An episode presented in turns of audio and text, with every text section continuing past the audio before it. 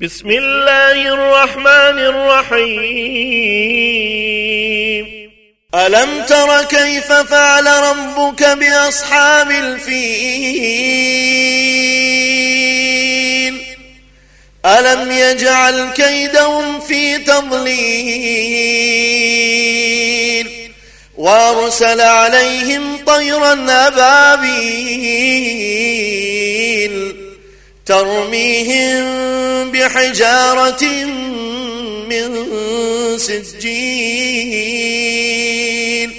فجعلهم كعصف مأكول.